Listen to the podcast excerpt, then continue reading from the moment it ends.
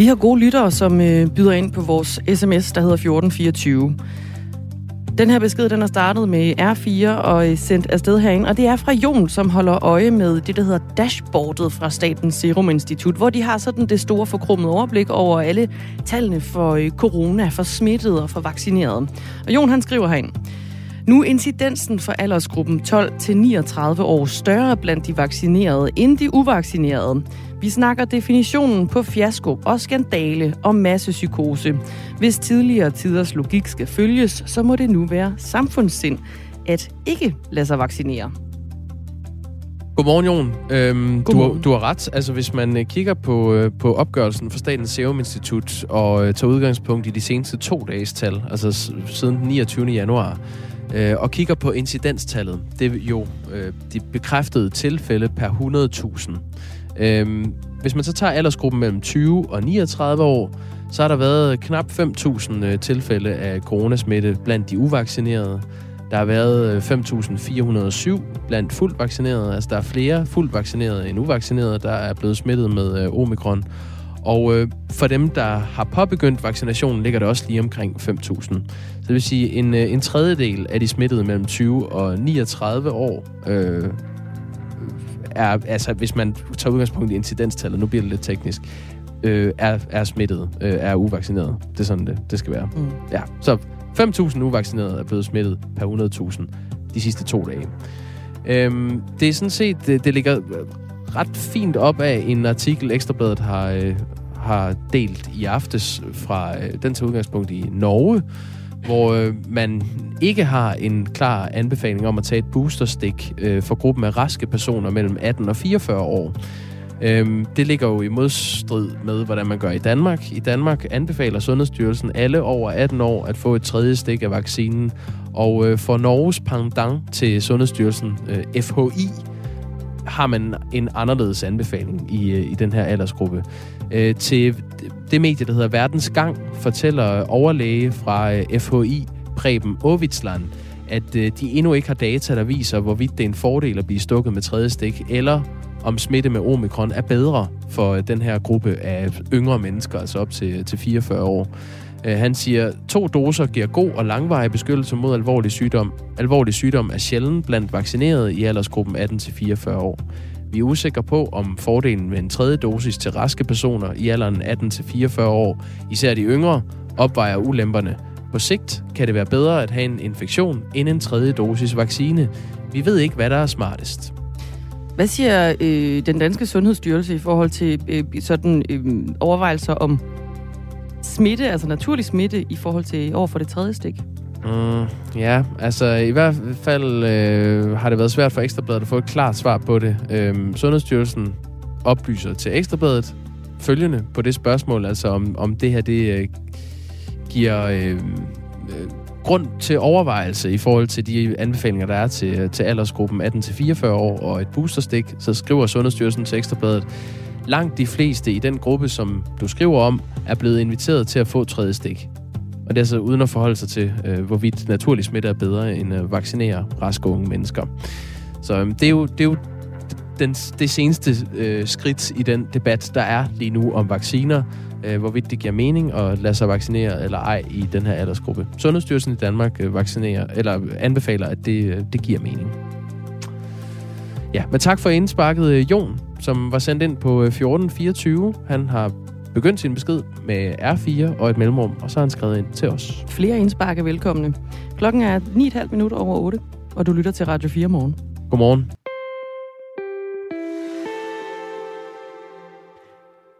Når man har begået en fejl, er det klædeligt at indrømme og rette op på fejlen.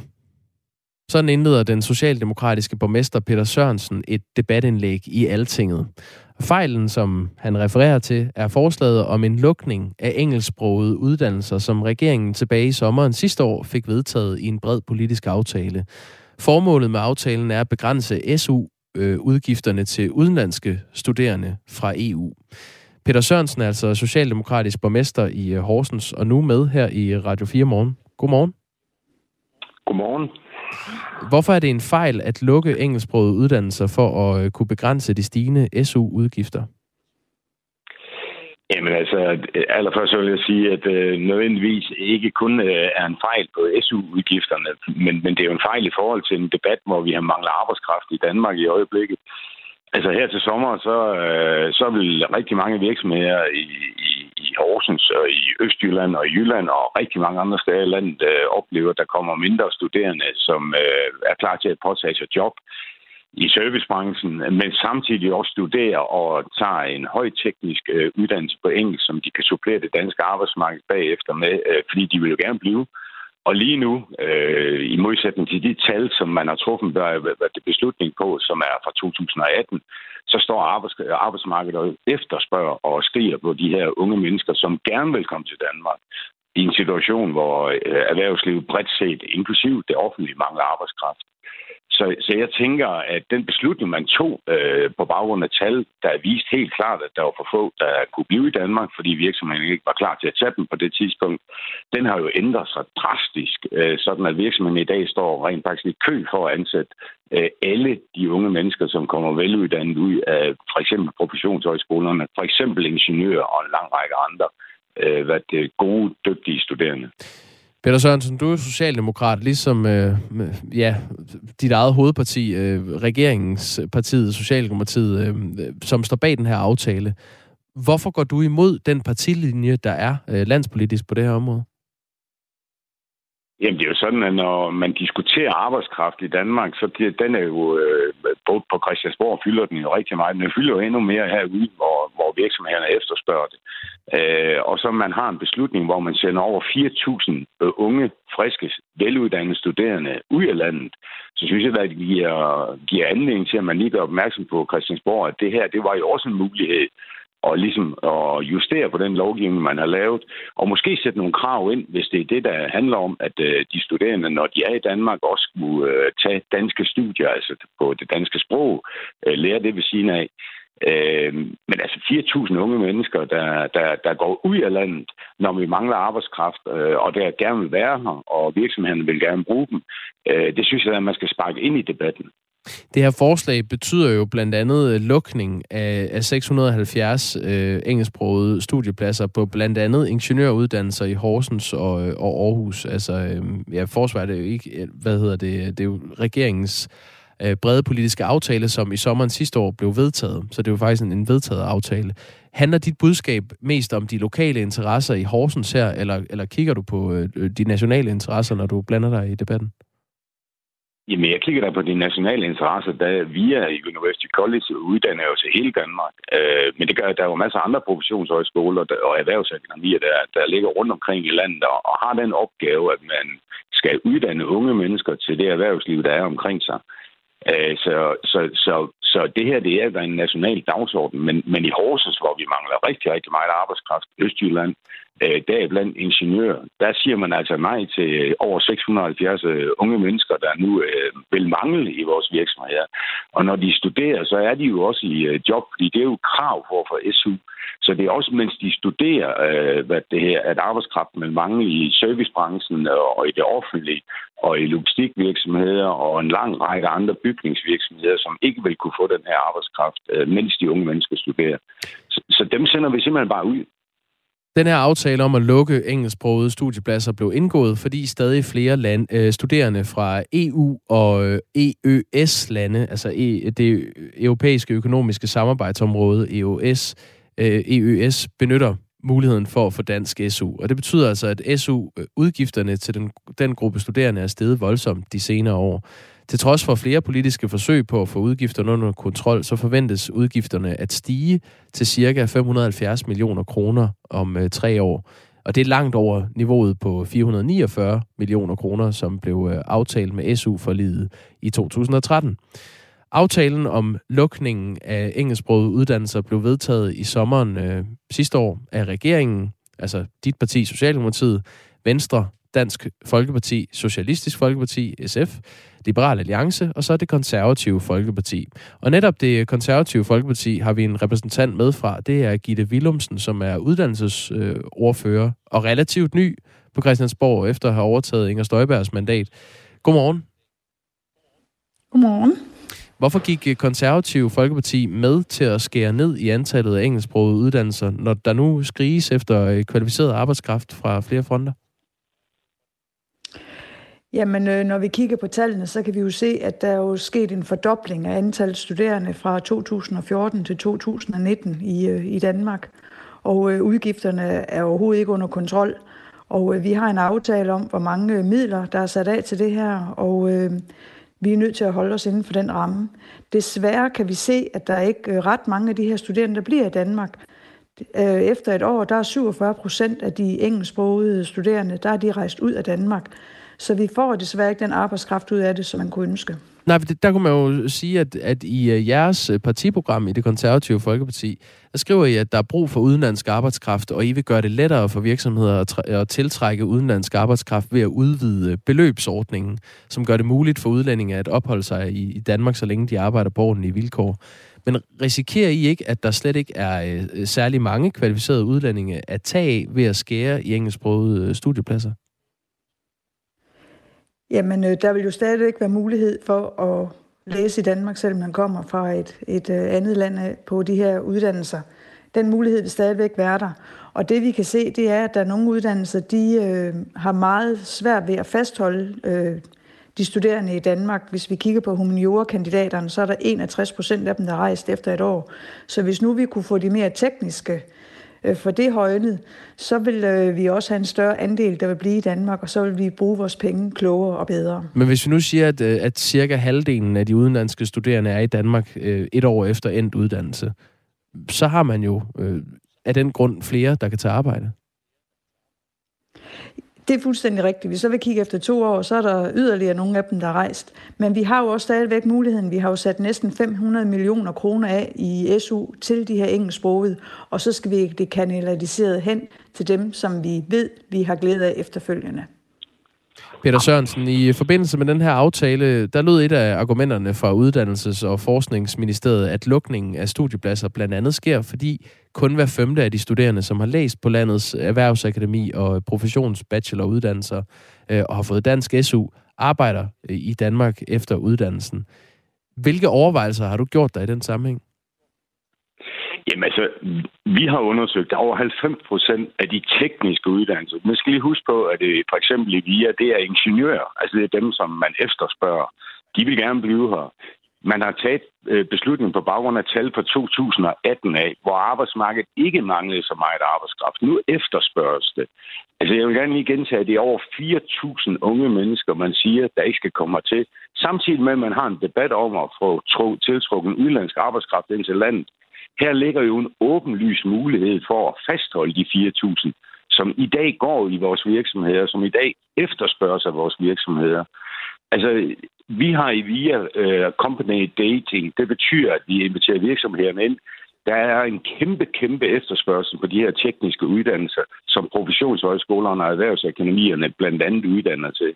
Og det er jo dem, man, man, man stopper for. Og det betyder jo, at de her engelske både uddannelser, de også lukker rundt omkring i landet. Hvad siger du til øh, det, Gitte Willumsen? Vi skal lige have et svar på det fra det konservative Folkeparti.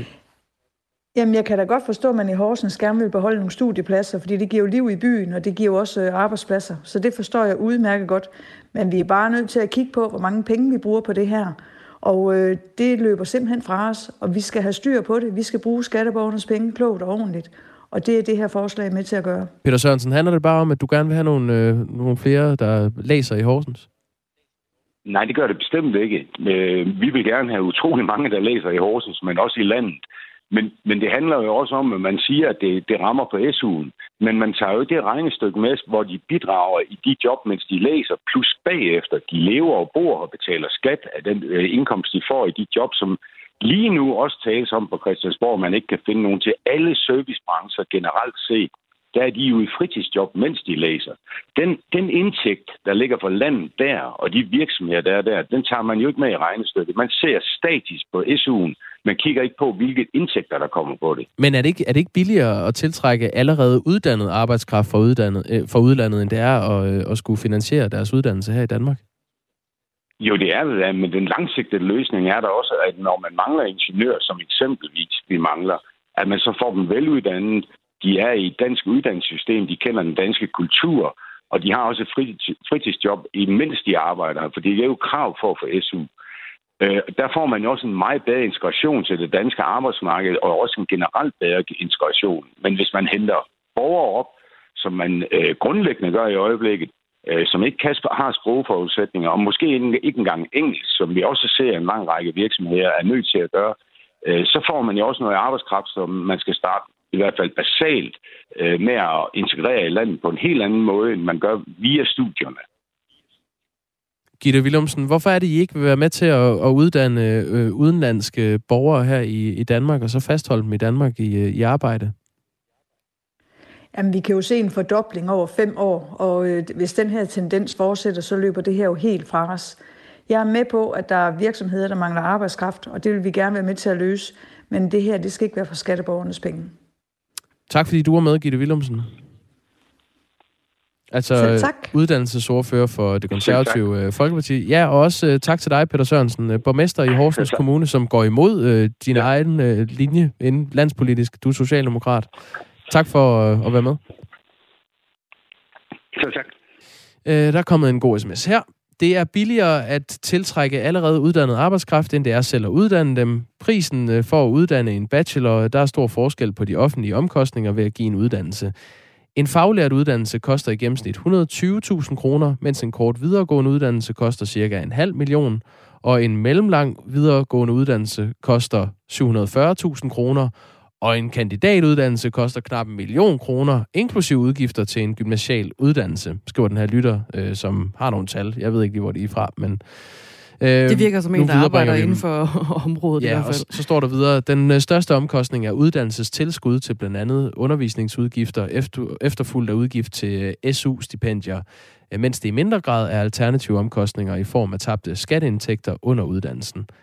Analysen ser kun på bruttoudgiften og tager således ikke højde for positive effekter ved at tage en uddannelse på for eksempel beskæftigelsesgrad og skattebetaling. Punktum. Hold da op, det var en vidende lytter. Michael skriver, det må være langt bedre at lade danskere få de uddannelsespladser, som udenlandske studerende optager. På vigtige samfundsnødvendige uddannelser øh, kan man så sætte adgangskravene lidt ned. Der er mange, mange unge, der sagtens kunne klare en uddannelse med et lidt lavere snit, end kravet øh, er i dag, men som ikke kommer ind, fordi pladserne er besat af udenlandske unge, som ikke bliver i Danmark. Skriver Michael. Han har skrevet en uh, sms en, uh, lidt tidligere. Han skriver, kun halvdelen af udenlandske studerende er i Danmark et år efter endt uddannelse. Det er tal fra 2020, skriver han. Tak for alle sms'er. Både hvis du har en særlig indsigt i emnet, er du velkommen til at skrive ind på 1424. Du er også velkommen til bare at skrive ind, hvis du har erfaringer med emnet eller holdninger til det. Det kan også en gang imellem bruges på 1424. Man starter beskeden med R4 og et mellemrum. I weekenden hervede den stærkeste storm i over fem år i Danmark. Det var stormen Malik. Og med en storm, der kommer jo øh, ofte problemer. Broer, de blev lukket, haver blev oversvømmet, og havetrampoliner, de kom på flyveture, og både blev øh, skyllet på land. Men stormen vælter jo også træer, og det er ikke nødvendigvis en dårlig ting. Rasmus Ejernes er seniorforsker ved Institut for Bioscience på Aarhus Universitet, og også på vært på øh, programmet Vildspor her på Radio 4. Godmorgen. Godmorgen. Det er jo øh, normalvis ikke godt, når træer de vælter og for eksempel ødelægger huse eller ned på kørebanen, sådan som vi også har set det her i, øh, i weekendens løb. Men i hvert fald nogle tilfælde kan det være godt, at træer vælter. Jamen altså, de der vilde kræfter, naturen spiller op med, de er jo mega irriterende for os mennesker. Ikke? Det, det er bedre, hvis det hele er stille og fredeligt. Men for naturen derude, der kan det faktisk være en gave. Så når sådan nogle træer der, de vælter i, i stormvejret, så kommer der jo levesteder til alle de insekter og svampe og fugle, som mangler døde træer og skadede træer i vores natur. Har vi generelt for få væltede træer i Danmark? Ja, det må man sige. Altså i, øh, i naturlig skov, der er der øh, mere end 100 kubikmeter dødt ved per hektar, og i vores dyrkede skov er der kun 6. Så, så der er en stor mangel på øh, både gamle svækkede træer, altså hvor der er knækket grene af, og der opstår hulheder, og så, øh, så nogle døde træer. Men, men det er ikke det eneste. Fordi øh, vi får jo også stigende vandstand og stormfloder, det er jo også skide irriterende. Det kommer også af den her storm. Men det betyder, at der kommer saltvand ind på vores strandingen, og der kommer et saltvandsindsprøjtning til Østersøen. Og det skal der til indimellem, hvis vores, øh, hvis vores liv i Østersøen skal trives, og hvis vores strandingen skal være levende. Så der er virkelig mange gode ting ved de her vilde, den her vilde natur, øh, hvis man ser det fra et øh, biodiversitetsperspektiv. Ja, så når du går en storm i møde, eller i hvert fald ved, at der kommer en storm hen over en weekend, hvad er du så i øh, strålende humør, eller hvad? Ja, så går jeg sådan og godter mig lidt. Altså, altså, der er jo også bare noget, der er noget ultimativt fascinerende ved vildt vejr. Altså, det er jo også, det er jo i sig selv, der er jo nogen, der tager på sådan nogle stormsafarier, ikke? Øhm, for at opsøge tornadoer og vildt vejr og sådan noget. Jeg tror, på en måde, så, øh, så savner vi også lidt den der vilde natur. Øh, også som mennesker, ikke? Men, men det er da utrolig irriterende, når man, hvis, hvis, hvis taget blæser af. Det er da klart. Det, det er sådan en dobbelthed. Ja, altså nu har vi tidligere fortalt om et hus, hvor øh, et, et træ simpelthen væltede tværs ned igennem huset og, og smadrede taget, og øh, beboerne i huset skulle øh, på hospitalet en tur. Heldigvis ikke noget alvorligt. Øh, vi ved også fra dit universitet, øh, Rasmus Ejernes Aarhus Universitet, der er eføjplanten, som fyldte 60 kvadratmeter op af øh, statsbiblioteket. Øh, det, den er faldet ned. Så der er jo også dårlige ting ja. ved stormen. Også for naturen. Jamen altså, det er jo, og det er jo det, der Ja, men altså, øh, det er jo sådan med naturen, ikke, at den ene stød er den andens brød, så indimellem så skal tavlen ligesom viskes ren af nogle af de her øh, voldsomme begivenheder, som en stor brand, eller et stort stormfald, eller en vinteroversvømmelse, eller sådan noget. Og det, hvis ikke det sker, så får vi en ret ensformig og monoton natur, så det skal ske indimellem for ligesom at ruske op i det. Jeg tror bare, øh, vi har bare indrettet et, et menneskesamfund, hvor det helst aldrig skal ske, ikke? fordi vi kan bedst lide, at det er, det er trygt og stille og forudsigeligt. Nu ligger der altså, jeg ved faktisk ikke, om det stadigvæk ligger der, men der ligger i hvert fald et træ tværs ned igennem et hus, som Jakob Grosen lige fik uh, nævnt her. Der ligger også træer på, uh, ude på vejene osv. Er det vigtigt, at træerne de bliver liggende sådan, som de er væltet, eller kan vi godt tage træerne fra vejene eller fra husene, save dem i stykker og så smide ja. dem ud i skoven? Altså vil det have den samme effekt?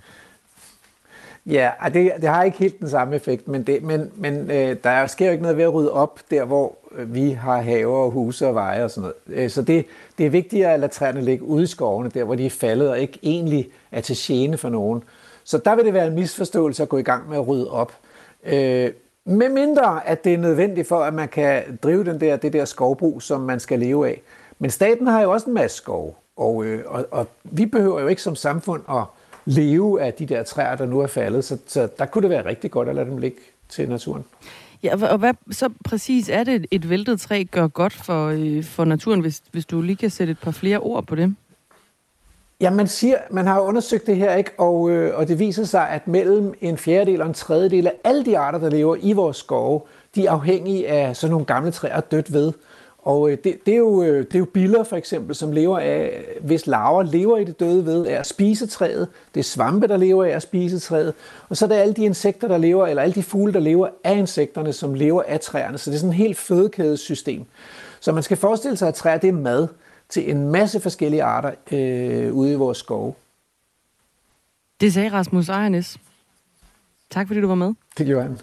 Ja, det var så lidt. En beretning om øh, alle de madkasser, der altså ligger klar øh, til øh, skovens dyr rundt omkring i Danmark, efter der er jo væltet også en, en masse træer her hen over weekenden, fordi Malik altså hervede i øh, Danmark.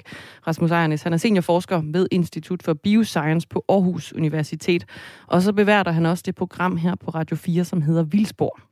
Ja, og vi kan da sige, at øh, i nogle af vores nabolande har øh, man også været hårdt ramt. Øh, det har været vind helt op til orkanstyrke, øh, som Malik har medført, og det, det har ført til øh, 10.000 af strømafbrydelser, og øh, der bliver meldt om oversvømmelser og ødelæggelser. Og i øh, Staffordshire i England er en 9-årig dreng død, efter et øh, træ væltede ned over ham.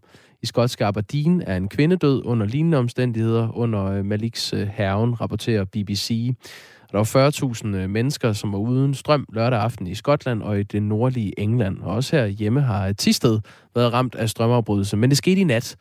Så ja, de har omkring kl. 4 fik man styr på den situation. I Brandenburg i øh, Tyskland mistede en fodgænger livet, da vedkommende blev ramt af en valgplakat, der havde reddet sig løs i stormen. Så det er bare for at sige, øh, det, det er også nogle af de omkostninger, der har været. Men det, der er ikke noget, der er så skidt, at det ikke er godt for noget. Og nu er Anne Philipsen klar med en omgang nyheder klokken halv ni.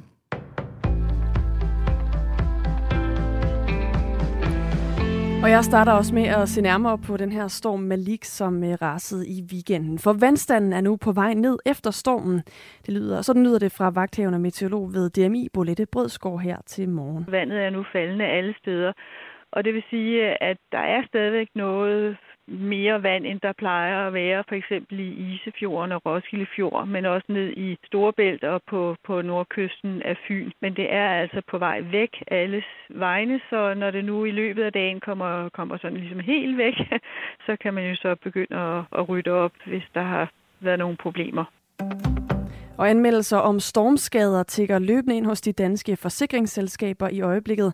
Her til morgen der har de to største forsikringsselskaber i Danmark, Tryk og Top Danmark, modtaget samlet 2400 anmeldelser. Og det tal, som man forventer stiger i løbet af dagen. Sådan lyder det fra Rasmus Rube Johansen, der er direktør for skade hos Top Danmark, som har modtaget 600 af anmeldelserne. Jamen, jeg vil forvente, at vi måske kan få et, et, et næsten lignende tal i løbet af i dag. Det vil nok typisk være i, øh, i dag, vi får, får flest skader ind, så, øh, så vi kommer nok op og runder 1000, vil jeg tro. Hos Top Danmark der kommer de fleste anmeldelser om skader fra Region Midtjylland. De står for næsten 40 procent af anmeldelserne her. De øverste chefer i politiets efterretningstjeneste og forsvarets efterretningstjeneste og en række chefredaktører skal indkaldes som vidner i sagen om den terrordømte Ahmed Samsam. Så lyder det i dag fra Samsams forsvarsadvokat. Berlingske har tidligere på baggrund af anonyme kilder beskrevet, hvordan Ahmed Samsam skulle være blevet vævet af danske efterretningstjenester som agent. Danmark skulle ifølge Berlingske angiveligt have betalt Samsams rejser til Syrien, for at han kunne tilslutte sig islamisk stat med henblik på spionage. I 2018 blev han idømt 8 års fængsel ved en spansk domstol for under flere rejser til Syrien og har tilsluttet sig islamisk stat, men nægtede sig skyldig. Når hans forsvarsadvokat Erbil Kaya nu vil indkalde personerne, så skal det være med til at belyse nogle møder mellem efterretningstjenesterne og chefredaktørerne, hvor sagen om Samsam angiveligt skulle være blevet nævnt, lyder det fra Erbil Kaya. Det har jo været fremme i medierne, at øh, efterretningstjenesterne efterretningstjenesterne har været forbi dem øh, og, og sagt, at de jo kunne blive straffet efter straffeloven, hvis de blev ved med at skrive om øh, tre specifikke sager, hvor Ahmed Samsam jo så er den e-, ene af dem. Og det er jo, vi har jo anlagt en sag, øh, hvor øh, vi har bedt retten om at tilpligte øh, efterretningstjenester anerkende, at øh, min klient han var deres mand øh, øh, altså deres agent, og at han øh, på den måde i sidste ende, kan man sige, jo er dømt med urettet. Sådan lød det altså fra Ahmed Samsams forsvarsadvokat Erbil Kaja. De konservatives formand Søren Pape Poulsen bør melde ud, at han er statsministerkandidat. Sådan lyder det i dag fra Liberal Alliances leder Alex Vanopslag i et interview med Jyllandsposten. Tidligere har Liberal Alliance ellers peget entydigt på Jakob Ellemann Jensen som statsministerkandidat. Men i meningsmålingerne står Venstre og konservative lige nu meget tæt. Og derfor mener Vanopslag, at Søren Pape bør melde sig på banen, fordi Alex Vanopslag mener, at Søren Pape Poulsen reelt er kandidat til statsministerposten. Efter han så har meldt sig på banen, så vil Alex Van Opslag tage stilling til, hvem Liberal Alliance støtter som statsminister. Venstres formand Jakob Ellemann Jensen har allerede meldt klart ud, at han er statsministerkandidat. Søren Pape har ikke sagt det direkte og siger i en skriftlig kommentar til Jyllandsposten, at han inden valgdagen nok skal tage stilling til, om han går efter at blive statsminister. Vejret i dag bliver skyet med lidt regn eller slud flere steder. Temperaturer, der lander mellem 1 og 3 graders varme. Og så får vi en svag til jævn vind, der kommer fra nordøst.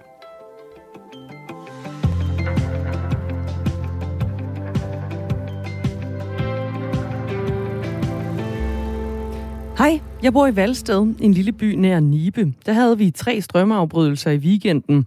Noget træls. Desuden blev vores drivhus fuldstændig smadret. Det skriver øh, Evan Agerbo ind på sms'en.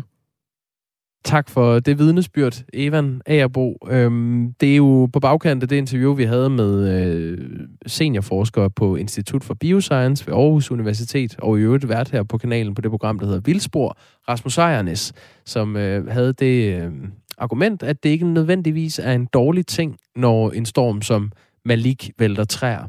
Fordi det giver også øh, livsvilkår for en masse af vores øh, små bevingede og øh, bebenede venner, øh, insekterne, bilerne. øh, så på den måde, så, øh, så opstår der noget nyt, og nogle gange er der brug for det. En form for naturlig disruption. Ja, ja, lige præcis. Men det er da øh, super surt, tænker jeg. Altså hvis man har fået smadret sit øh, drivhus. Nu talte ja, vi også med... vi talte med Tonja også tidligere på morgen, Nemlig. som har fået smadret sit øh, skur. Det var fløjet øh, simpelthen syv meter væk fra øh, der, hvor det nu engang var blevet placeret. Og det resulterede i, øh, i at naboen fik smadret sin bil. Nemlig. Så jo, der, der har været lidt af hvert. Men vi prøvede at lave den positive vinkel på øh, stormen også, og den er hermed øh, også viderebragt. Klokken den er i 24,5 minut i øh, 9, og du lytter altså til Radio 4 morgen, hvor sms'er fortsat er velkomne, naturligvis. De, de bliver sendt ind på 1424. Ja, øh, Kai fra København får så lige det sidste ord, for han skriver her, til Rasmus, det er lidt på bagkant, men nu læser vi den op, øh, Kai. Helt ærligt ment, ville det for naturen være positivt, hvis vi lod vores døde ligge på jorden? Eksempelvis i en skov, i stedet, i stedet for at grave dem ned? Uhumsk, jeg ved det, skriver Kai fra København. Jeg vil ikke lade det være en åben øh, brainstorm, men det kan da godt være, at det vil give livsvilkår for nogle, øh, nogle helt fjerde dyr, ja. vi kunne øh, Nogle andre velkommen. bebenede venner. det var Kajs hot take på, på Storm Malik. Lad os lade tak for sms'erne i hvert fald. Ja. Skal vi ikke sige tillykke til Preben i stedet? Kæmpe, kæmpe, kæmpe tillykke, Preben. Ja. Ja, tusind, tusind tak. Stor bifald herfra. Ja, Preben han får altså et øh, stort bifald under en af de største indsamlingsshows i Danmark. Det er jo Danmarks indsam- indsamling, som løber stablen her i weekenden. Og selvom mere end en million mennesker kigger med, så er det altså så svært at få nogen til at donere de hovedpræmier, man gerne vil udlåde, at indsamlingen selv bliver nødt til at købe præmierne ind. I år der er det øh, derfor første gang nogensinde, at præmierne er blevet købt ind til fuld pris, og det løber op i seks biler for 2,7 millioner kroner. I år der blev der givet to BMW'er, to Volvo'er, en Kia og en MG væk.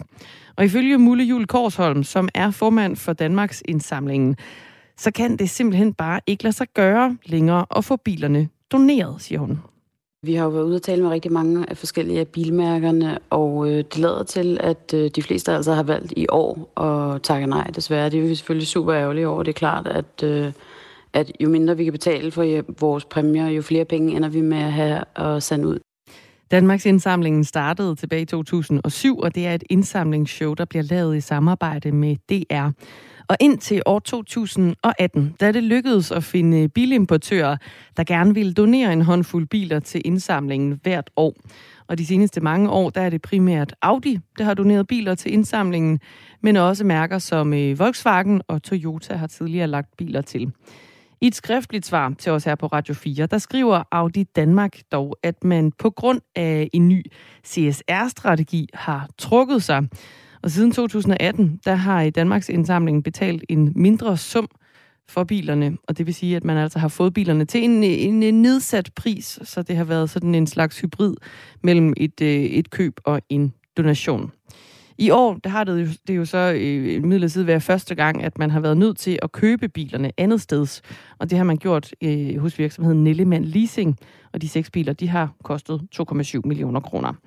Sune Bang, han er kommunikationsrådgiver og branding-ekspert, og så var det også ham, der for 16 år siden tog initiativ til den årlige Danmarks indsamling. Han forstår ikke, at virksomhederne de ikke ønsker at donere en bil til indsamlingen.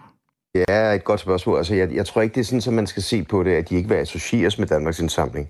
Men jeg tror mere i højere grad, det er en økonomisk, øh, og måske også nogle gange lidt traditionel øh, tilgang, fordi Altså, hvis man laver, hvis, hvis vi lige holder fast i bordkanten, og så laver et helt simpelt regnestykke, så er der, sidste år, der var der 650.000 seere i gennemsnit i Danmarks indsamling. Det er et fem timers langt program, det vil sige, at der er faktisk rigtig mange flere mennesker inde og se det i løbet af, af aftenen. Øh, jeg tror, det er omkring 2 millioner mennesker, der er inde over øh, showet i løbet af aftenen. Mm. Og bilerne får i showet omkring 10 minutters øh, omtale, altså minimum hver gang. Det vil koste langt over en million kroner, hvis man skulle købe reklamespots på tv, for at nå de samme seere. Nu nævnte du selv også, de er også med i radioen og andre steder. Mm. Og hvis man så endda oven i det lægger, at det ikke bare er klassisk reklame, du ved, sådan et reklamespot på 30 sekunder, men det er redaktionel omtale, så plejer man ofte at gange beløbet med en to til fire gange. Og den her redaktionelle omtale, den er endda også en meget meningsfyldt øh, sammenhæng. det er jo verdensmålene, det er jo at gøre verden bedre og alt muligt andet. Så jeg forstår heller ikke, jeg, jeg har selv øh, kæmpet igennem, altså som du, som du nævnte, 12 år med at skaffe de her biler her. Øh, og ja, det er ikke så nemt, som man skulle tro, det var. Fordi man kan jo ikke normalt få den omtale på DR, som man kan i det show her. Men selvom biler er øh, meget svære at få doneret af bilimportørerne, så vil man altså ikke overveje at finde andre produkter. Biler, de øh, dur nemlig bare bedst som øh, præmier i en indsamling. Det er noget, som Mulle Jul Korsgaard, hun siger til os, og hun er altså formand for Danmarks Indsamling. Formålet med Danmarks Indsamling, det er jo selvfølgelig udover at engagere danskerne i den gode sag, og udover at at gøre danskerne lidt klogere på, hvad der sker uden for Danmarks grænser i nogle af de fattige lande i verden, så er hovedformålet, det er at samle så mange penge ind som overhovedet muligt. Det er jo vores berettigelse, og det er den måde, hvorpå at vi kan hjælpe mennesker i nød. Øh, så når vi ved, at bilerne, det er dem, hvor, hvor ved, vi kan samle mest ind, så er det selvfølgelig bilerne, vi bruger. Øhm, det har vi jo, Danmarks Indsamling har eksisteret i 16 år nu, så vi har selvfølgelig prøvet alle, alle mulige forskellige typer præmier. Og der kan vi bare se, at det simpelthen er bilerne, der, øh, der, er den, der, der, der giver den bedste. Og nu kan jeg jo godt tillade mig at sige, at der er den bedste investering. Mm. Fordi som du selv siger, så har vi betalt for dem i år. Øhm, og det, det er derfor, vi holder fast i bilerne. Men går der så noget af velgørenhedstanken, når man køber præmier ind specifikt, fordi man ved, at det er noget, folk de vil kaste masser af penge efter, i stedet for at udløje præmier, som er øh, doneret i det gode formåls tjeneste. Det spurgte vi også øh, formanden for Danmarks indsamling, Mulle Jul Korsholm, om. Vi ville jo selvfølgelig ønske, at samtlige af de præmier, vi havde i showet øh, og i Danmarks indsamling generelt, er doneret. Det er de også på nær bilerne. Men når nu situationen er, at øh, vi ikke kan få dem doneret, så ved vi bare, at at det stadig godt kan betale sig at øh, købe bilerne selv. Vi har jo, som du nævnte, betalt 2,7 millioner i år. Vi har fået omkring 55 millioner ind. Så vi synes, at det er, det er den rigtige vej at, at gå, fordi at vi kan få flest mulige penge til de projekter, vi arbejder i i nogle af verdens fattigste lande. Sådan sagde øh, Mulle Jul Korsholm, som er formand for Danmarks indsamling, når vi har altså også haft Sune Bang med, som er kommunikationsrådgiver og branding-ekspert og initiativtageren til Danmarks indsamlingen. Ham har vi også haft med her igennem i øh, Radio 4 morgen. Og så fik jeg nævnt tidligere, at øh, Audi, de på grund af en CSR-strategi har, øh, har trukket sig, altså ikke længere vil donere biler til, øh, til Danmarks indsamling. Og det er der en, der spørger, hvad er det for en strategi? Der kan vi da lige nævne, at øh, CSR, det står for Corporate Social Responsibility, altså sådan øh, virksomhedsmæssig øh, social ansvarlighed, og det er noget, som betegner virksomheders arbejde med at integrere sociale og miljømæssige hensyn. Som også gavner egen business. Klokken er blevet 17 minutter i 9. Skilsmissen på Radio 4. Far kan en mor og en far godt være kærester. Fuck, mand, ikke? Altså... Hvert andet ægteskab i Danmark går i stykker. Og hvem er man bagefter? Vi taler med 10 kendte danskere om ensomhed, splittede venskaber og om at tage børnene med i faldet. Skiftedag, det er noget fandme har skabt. Find Skilsmissen som podcast og søndag kl. 11.05 her på Radio 4. Det var det helvede for mig. Radio 4 taler med Danmark.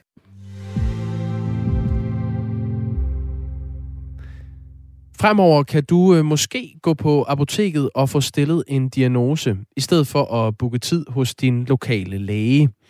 Forslaget kommer på baggrund af den vaccinationsindsats, som øh, apotekerne har lavet under corona. Og øh, nu skulle vi lige om lidt kunne sige godmorgen til Jesper Gulev Larsen, som er formand for Danmarks øh, Apotekerforening.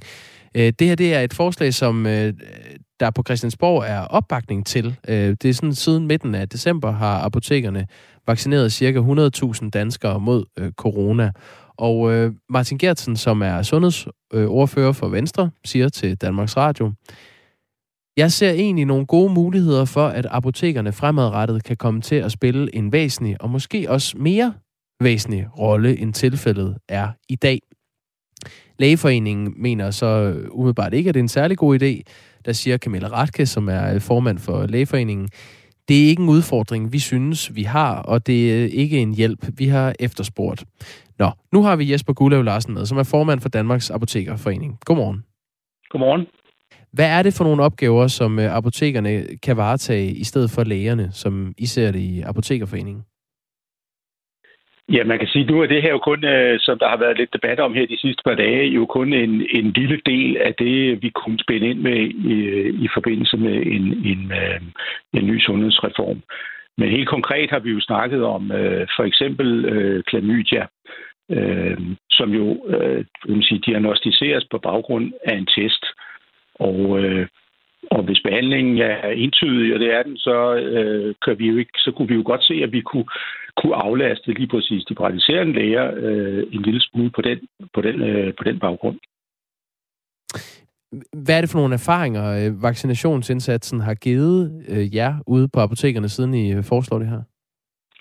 Ja, det er sådan set ikke kun øh, den erfaring, vi har fået i forbindelse med, med vaccinationer, men vi har jo foretaget en del øh, opgaver her øh, de sidste par år her, selvfølgelig specielt med fokus på, på vaccination, som vi også tænker, at vi kan, øh, øh, vi kan gå videre af den vej. Der kunne være andre vacciner eller vaccinationer, som kunne være relevante at få på apoteket. Øh, vi har øh, langt over 1000 øh, uddannede vaccinatører, øh, og, og vi er jo tilgængelige overalt i, i det her land, så det, det kunne være relevant øh, at gå den vej.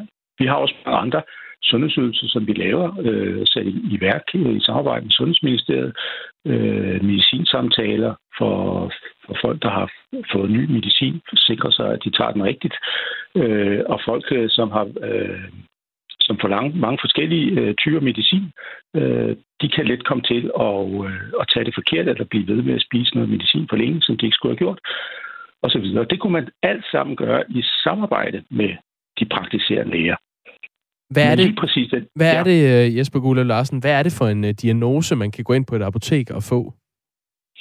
Jamen, du får sådan set ikke nogen diagnose på apoteket, og, og, øh, og jeg, jeg fornemmer måske lidt, at altså, det er jo selvfølgelig noget, vi vil gøre i, i, i dialog med, øh, med, øh, med lægerne, men, men i forvejen er der nogle, nogle protokoller for, for ordination af, af forskellige ting, og øh, med hensyn til klamydia er det baseret på en test. Man kunne forestille sig, at man udleverede på apoteket.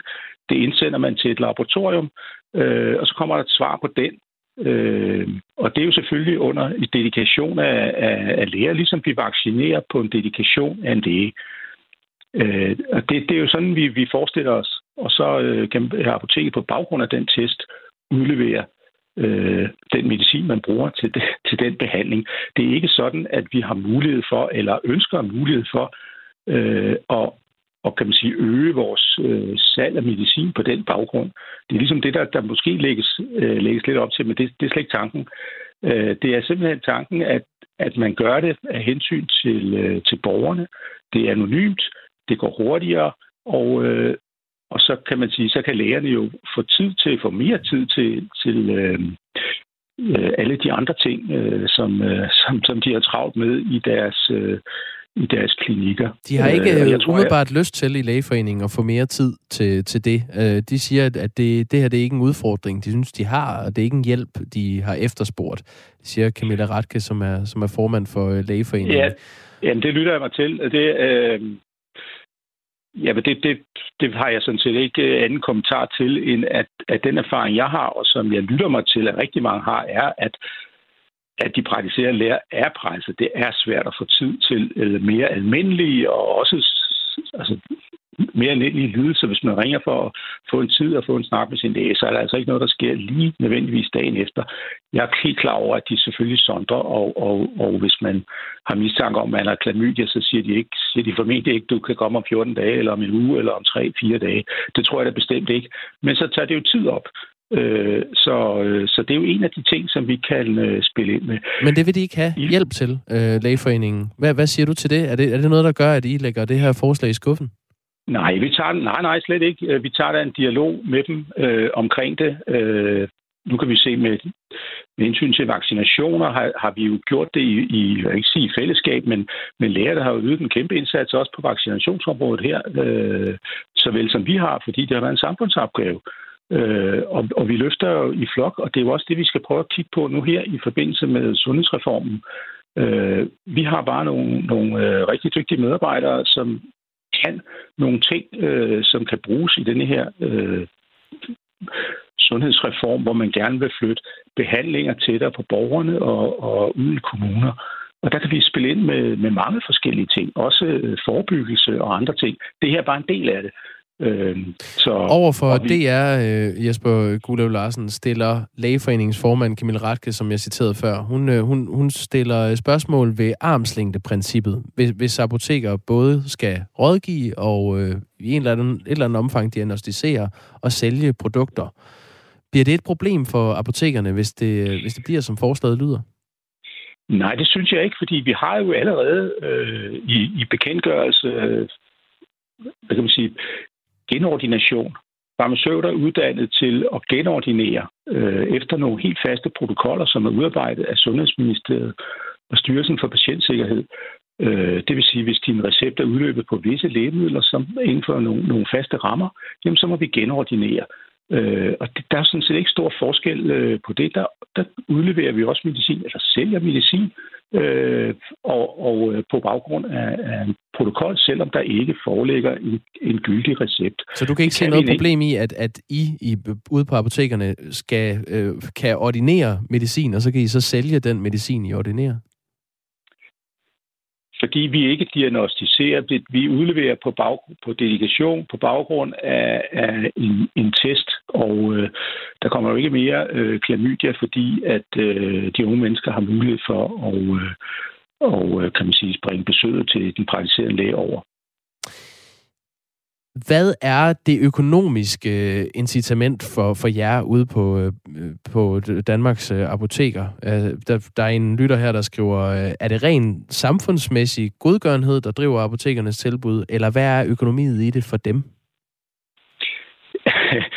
ja, altså nu, nu øh, altså det er den oprindelige tanke med, hvordan vi kan byde ind på forskellige ting, det er selvfølgelig for at kunne hjælpe øh, der, hvor vi, eller bruge vores kompetencer på en bedre måde. Det er fuldstændig rigtigt, at vi, øh, vores indtjening kommer dels øh, eller primært fra salg af medicin, og så laver vi også mange andre øh, ydelser, som, som kan udløse et, øh, et gebyr. Det her er for at aflaste øh, øh systemet, og for at vi kan bruge vores ressourcer på den bedst mulige måde. Der er en lang række, jeg skal undlade at komme ind på, på, på den økonomiske sammenhæng. Men, men vil I ikke tjene men, flere penge, hvis I øh, fik lov til det her? Jamen, så vil det blive modregnet på avancen, fordi vores økonomi er aftalt med, øh, med ministeriet, og hvis vi tjener mere end det, så skal vi aflevere penge igen. Så det er sådan set en meget simpel øvelse. Det bliver vi ikke rigere af.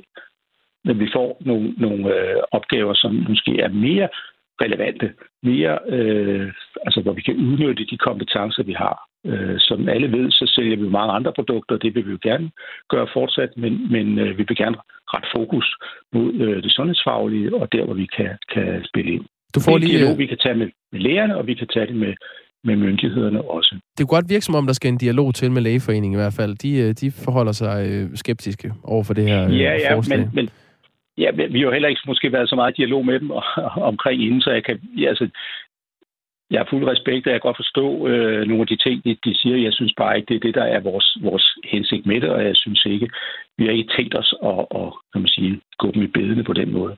Du får lige to uh, sms'er på vej ud af døren her. Jesper Gulev Larsen, som altså er formand for Danmarks uh, Apotekerforening. Daniel skriver, øh, Godmorgen. Det kan undre mig, at lægerne ikke vil tage imod den hjælp, apotekerne tilbyder. Når man prøver at få tid hos lægen, så skal man nogle gange vente to uger. Det gider man da ikke.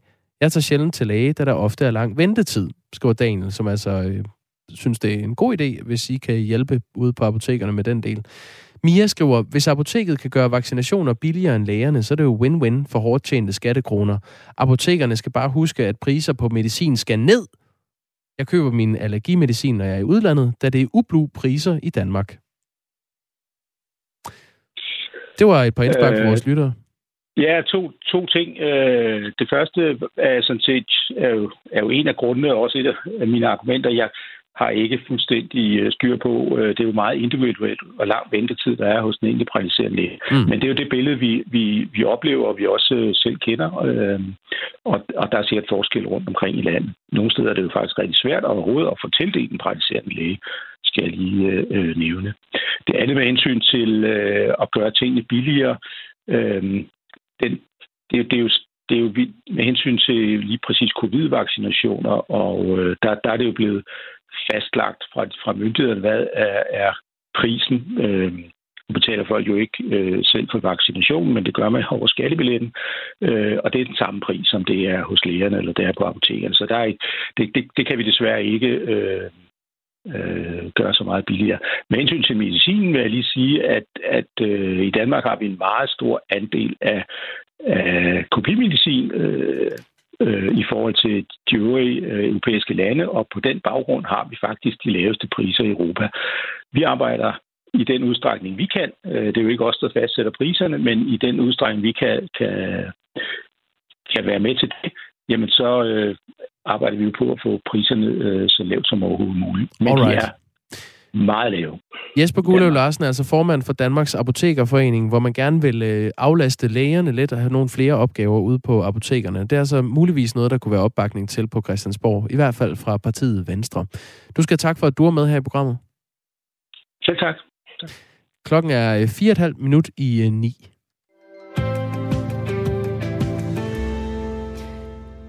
Væltede træer og oversvømmede haver, det var øh, konsekvensen af den her weekend, hvor øh, den stærkeste storm i over fem år hervede i Danmark. Det er jo stormen, der blev kaldt Malik, og øh, det betød blandt andet også, at der blev lukket broer, og togdriften den blev indstillet. Og der er også meldinger om flere til skadekommende og en enkelt omkommet, som er en ældre kvinde på Fyn. Ifølge Bjarne Nigård, som er sekretariatschef ved Danske Beredskaber, så er der styr på situationen i hele landet nu oven på stormen. Den seneste status, jeg har fået her øh, mandag morgen, er, at vi også øh, fik klaret de sidste udfordringer langs den jyske østkyst og nede ved Fyns Hav, så den øh, nogenlunde udmærket.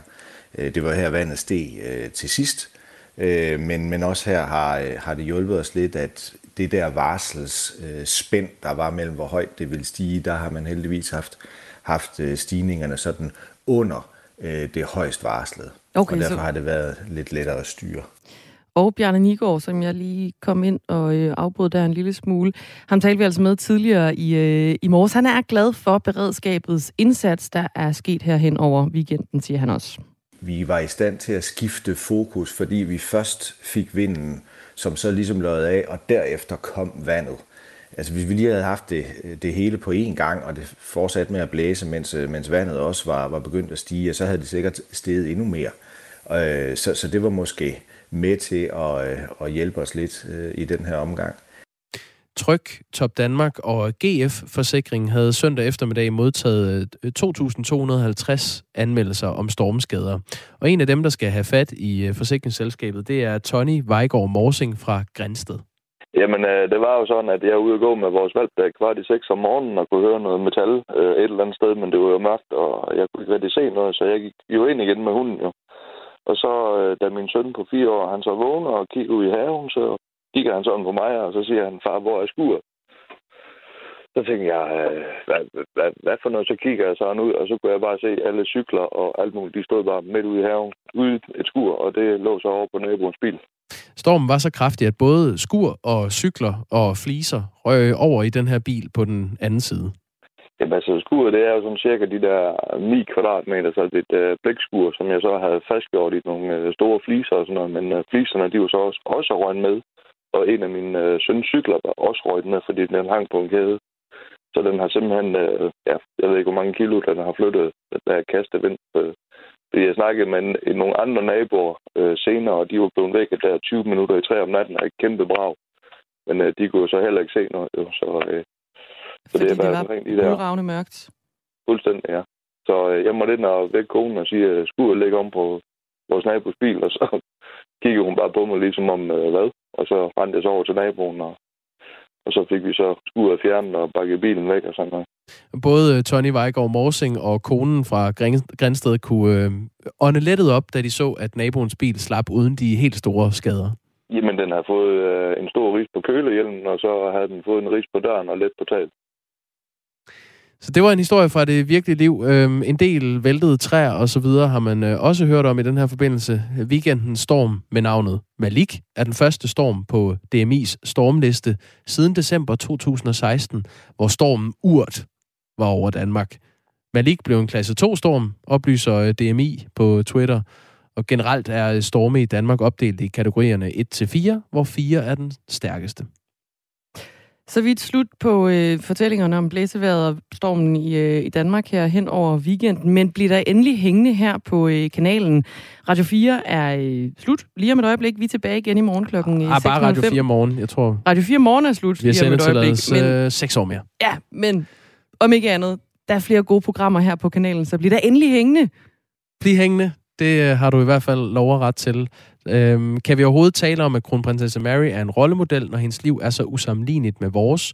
Det er et spørgsmål, ring til Radio 4 til op. Skriv ind på 1424, hvis du har en holdning til det. Vi er tilbage i morgen. God dag.